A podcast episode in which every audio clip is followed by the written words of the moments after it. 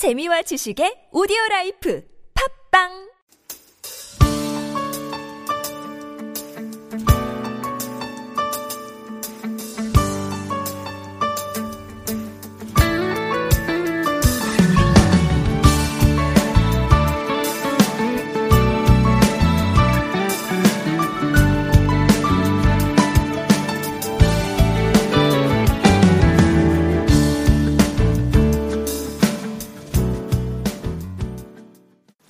안녕하세요. 메르스가 무서운 6월 초입니다. 저는 그동안 정부가 과잉 진압을 참 잘한다고 생각했는데 아닌가 봐요. 정작 과잉 격리, 과잉 보호가 필요한 요즘입니다. 모두들 조심조심해서 다니세요. 스친 4회 주제는 유머를 잡고 간다고 말씀드렸는데 제목이 클래식이어서 많이 놀라셨죠? 제 생각에 스터디 친구 스치는 놀기보다는 공부를 하자고 이야기를 해줘야 하는 것이 기획 의도와 맞다고 생각했습니다. 그래서 잠시 유혹을 바로잡고 계속해서 유익한 퀴즈 내어드릴게요. 오늘은 양이 많아서 계단 퀴즈는 과감히 생략하고 클래식이란 주제를 확실히 잡고 가도록 할게요. 오늘 스친 4회 반복해서 들으시면서 이제 카페나 백화점 화장실에 어떤 클래식이 흘러나오면 멋있게 아 이거 누구의 뭐뭐야 라고 이야기할 수 있는 우리 스친 여러분들이 되었으면 하는 작은 바람입니다. 그럼 시작할게요. 오늘은 클래식 중 교향곡을 살펴볼 거예요. 교향곡은 관현악이 서로 조화롭게 연주할 수 있도록 만들어진 큰 규모의 기악곡을 말합니다. 교향곡은 영어로 심포니라고 합니다. 여러 관악기와 현악기가 어울려져 있는 큰 규모의 작곡이죠. 교향곡은 보통 기본적인 4악장으로 이루어져 있어요. 제1악장은 소나타 형식의 빠른 악장, 제2악장은 가곡 형식으로 완만하고 느려지고요. 다시 3악장은 춤을 추듯 편안한 템포 있는 형식, 제4악장은 론도 또는 소나타 형식의 매우 빠른 악장으로 끝난다고 합니다. 교향곡은 교향곡의 아버지 하이든이 뼈대를 만들어서 여기에 모차르트, 베토벤 등의 고전파를 통해 완전한 형식을 갖추게 되었습니다. 특히 교향곡의 완성자라고 불리는 베토벤은 무려 9개의 교향곡을 작곡한 바 있습니다. 여기서 퀴즈 하나 내어드릴게요. 여러분은 제 3대 교향곡을 알고 계시나요? 제 3대 교향곡 한번 생각해 보세요.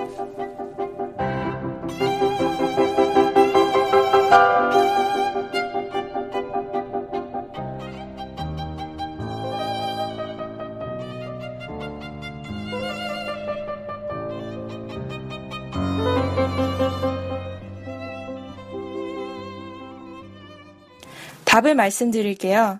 답은 베토벤의 제5번 운명 교향곡, 슈베르트의 제8번 미완성 교향곡, 차이코프스키 제6번 비창 교향곡이 있어요.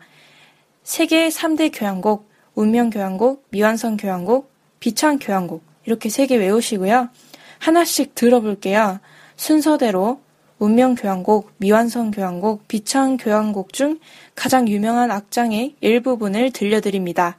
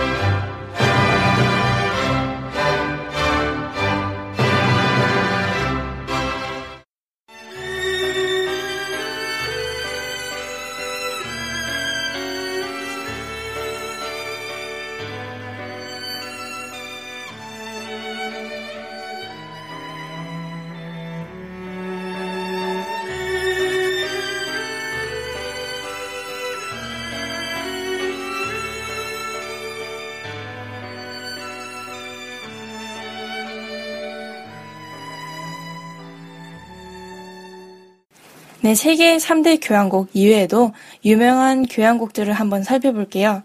먼저 교향곡의 아버지 하이든의 제94번 놀람 교향곡입니다. 음악 감상회 때 꾸벅꾸벅 조는 귀족들을 골려주기 위해서 1악장에선 아주 조용하게 시작되다가 그래서 아 졸려 하다가 2악장에 큰 북이 쿵 하고 내려치면서 소스라치게 놀랜다고 하여 놀람 교향곡이라는 이름이 붙었습니다. 한번 들어볼까요?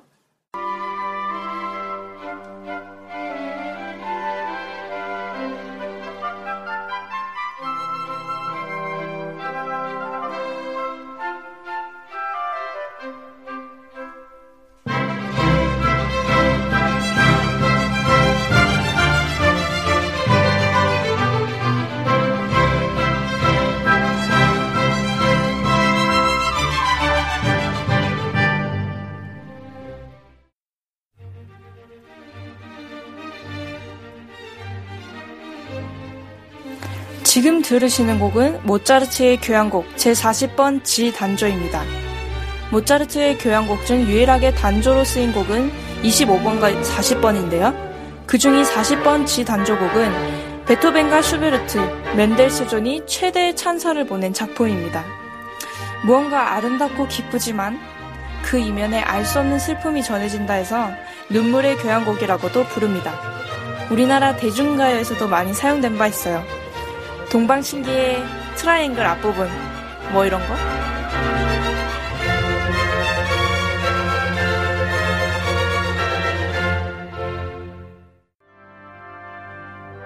지금 들으시는 곡은 브람스의 대학 축전 서곡입니다.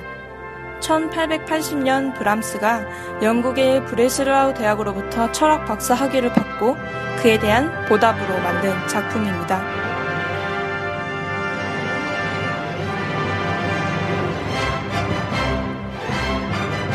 청춘의 높고 푸른 이상과 젊음의 축가가 곡 전체에 가득 담겨 있습니다.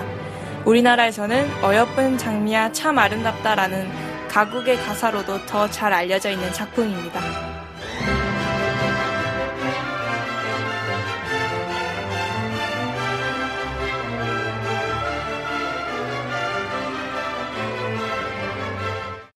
다음은 베토벤의 교향곡 두 개를 더 살펴볼까 합니다. 교향곡 제6번 전원과 제9번 합창입니다. 먼저 들리시는 곡은 전원입니다. 당시 청력을 잃어가던 베토벤이 요양을 위해 자주 가던 도시에서 산책하며 만든 곡이라고 합니다. 청력 때문에 힘들었지만 베토벤으로서는 가장 평온했던 시기라고도 전해집니다. 자연의 평화로움이 느껴지죠. 조금 더 감상해 보겠습니다.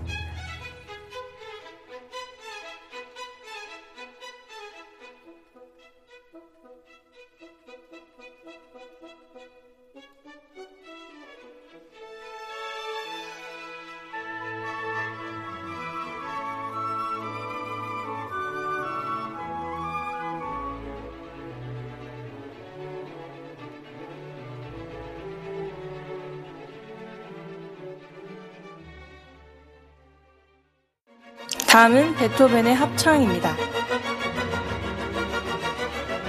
제가 제일 좋아하는 곡이에요. 무려 30년에 걸쳐 작곡됐다고 하고요. 베토벤이 직접 초연해서 지휘를 맡은 곡이기도 합니다. 당시 베토벤이 지휘를 마치고 터져나오는 청중들의 환호를 듣지 못해서 앉아있던 연주자들이 베토벤의 손을 끌어 인사를 시켰다는 일화가 있어요. 합창의 과사는 신의 영광과 생명의 환희에 대해서 찬양하는 가사입니다. 영화 카핑 베토벤의 마지막 장면에 나오는 곡이기도 하고요. 장엄함과 뒤에 나오는 사람들의 합창이 특징인 곡입니다. 그러면 잠시 감상해 보실까요?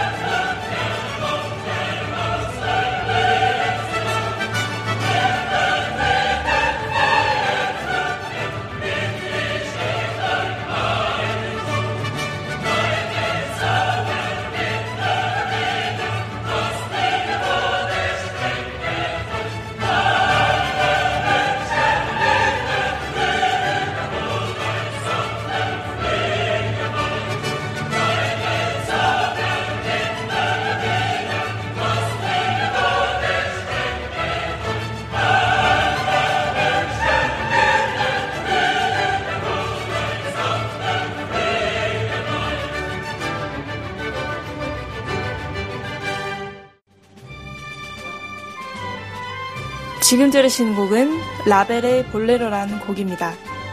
라벨이 당시 유명한 발레리나였던 이다 루빈스타인을 위해 쓴 작품으로 1927년 발표되었어요. 원래 볼레로란 4분의 3박자의 경쾌한 스페인 무곡으로 그 특징이 라벨의 볼레로에 잘 드러나 있다고 합니다. 조용하게 시작돼서 점차 높고 강하게 솟구치는 물결처럼 선율이 점점 강해지는 것이 이 작품의 특징이라고 하네요.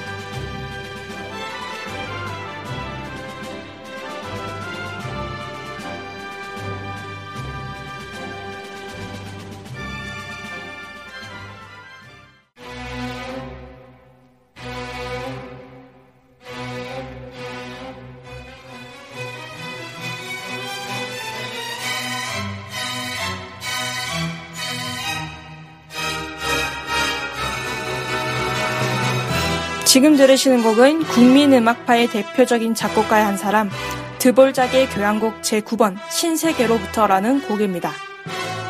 당시 신대륙이었던 미국의 활기와 새로움에 매료되었던 드볼작이 이 놀라운 세계에 대한 동경과 함께 그리운 보헤미아에 대한 향수를 담아낸 작품으로 드볼작의 대표적인 걸작으로 꼽힙니다.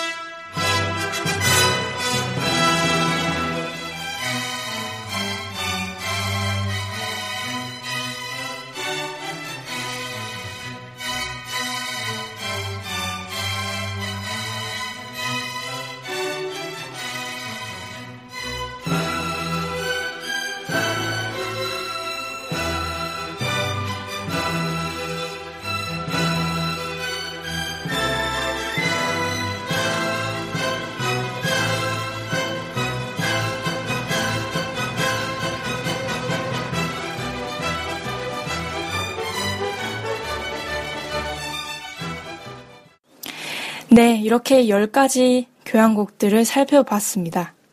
스친 퀴즈 클래식 교향곡 편 함께 하고 계십니다. 오늘도 여러분들을 위해 퀴즈송 준비했어요.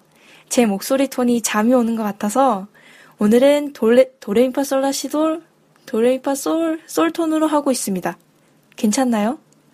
네, 퀴즈송 듣고 오실게요.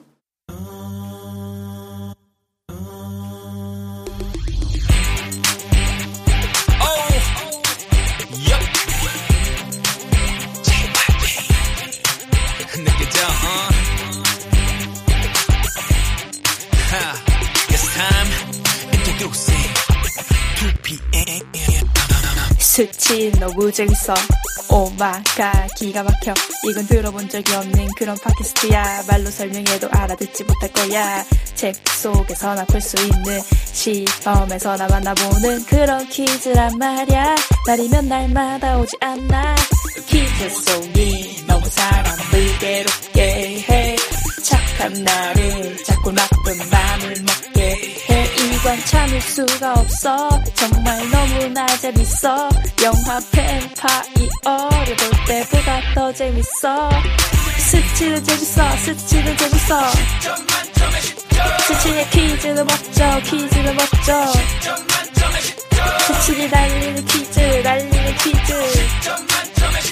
스치는 머리에서 발끝까지 모두 다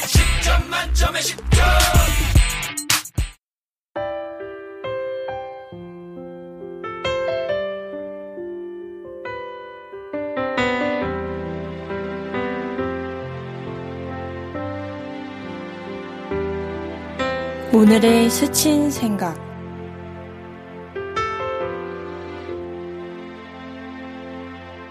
스친 2회과 3회의 메릴스 문제를 낼 때만 해도 가소롭지 않게 생각했다. 그런데 지금은 너무 화가 난다.